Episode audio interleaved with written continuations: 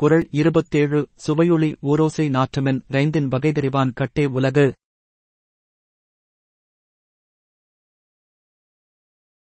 சுவை ஒளி ஊறு ஓசை நாற்றம் என்று கூறப்படும் ஐந்து புலன்களின் வழிபிறக்கும் ஆசைகளை அறுத்து எறிபவனின் வசப்பட்டதே இவ்வுலகம்.